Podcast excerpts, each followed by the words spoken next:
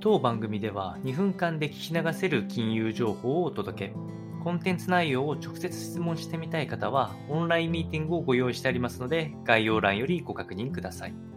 本日のテーマは、中国人民銀行、いわゆる中央銀行ですね、えー、預金準備率を0.25ポイント引き下げに、えー、金融緩和に入ってきたというような話で、えー、経営支援の強化が入ってきましたので、こちらの話をお伝えをしていきますと、え25日に、11月25日に発表したのがまさに、え預金準備率0.25ポイント引き下げと、え12月5日実施日として、えっと、流動性を供給するために資金をマーケットに約9兆7200億円、え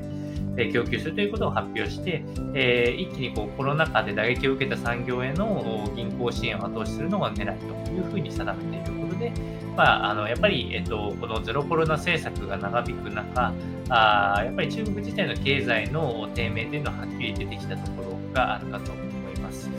えー、グローバルで見ても、決して景気が結構楽観視できるような環境ではなくなってきたこと、アメリカのインフレ状況によっては、一気に金融引き締めの停止ないし減速はもうほぼ確実視されてきております。ので、それを考えると、中国もこの時点でいきなり、えっと、金融引き締めに入ることができないので、まずは緩和から入って、え景気の底上げをやっていくことが大事だと思います。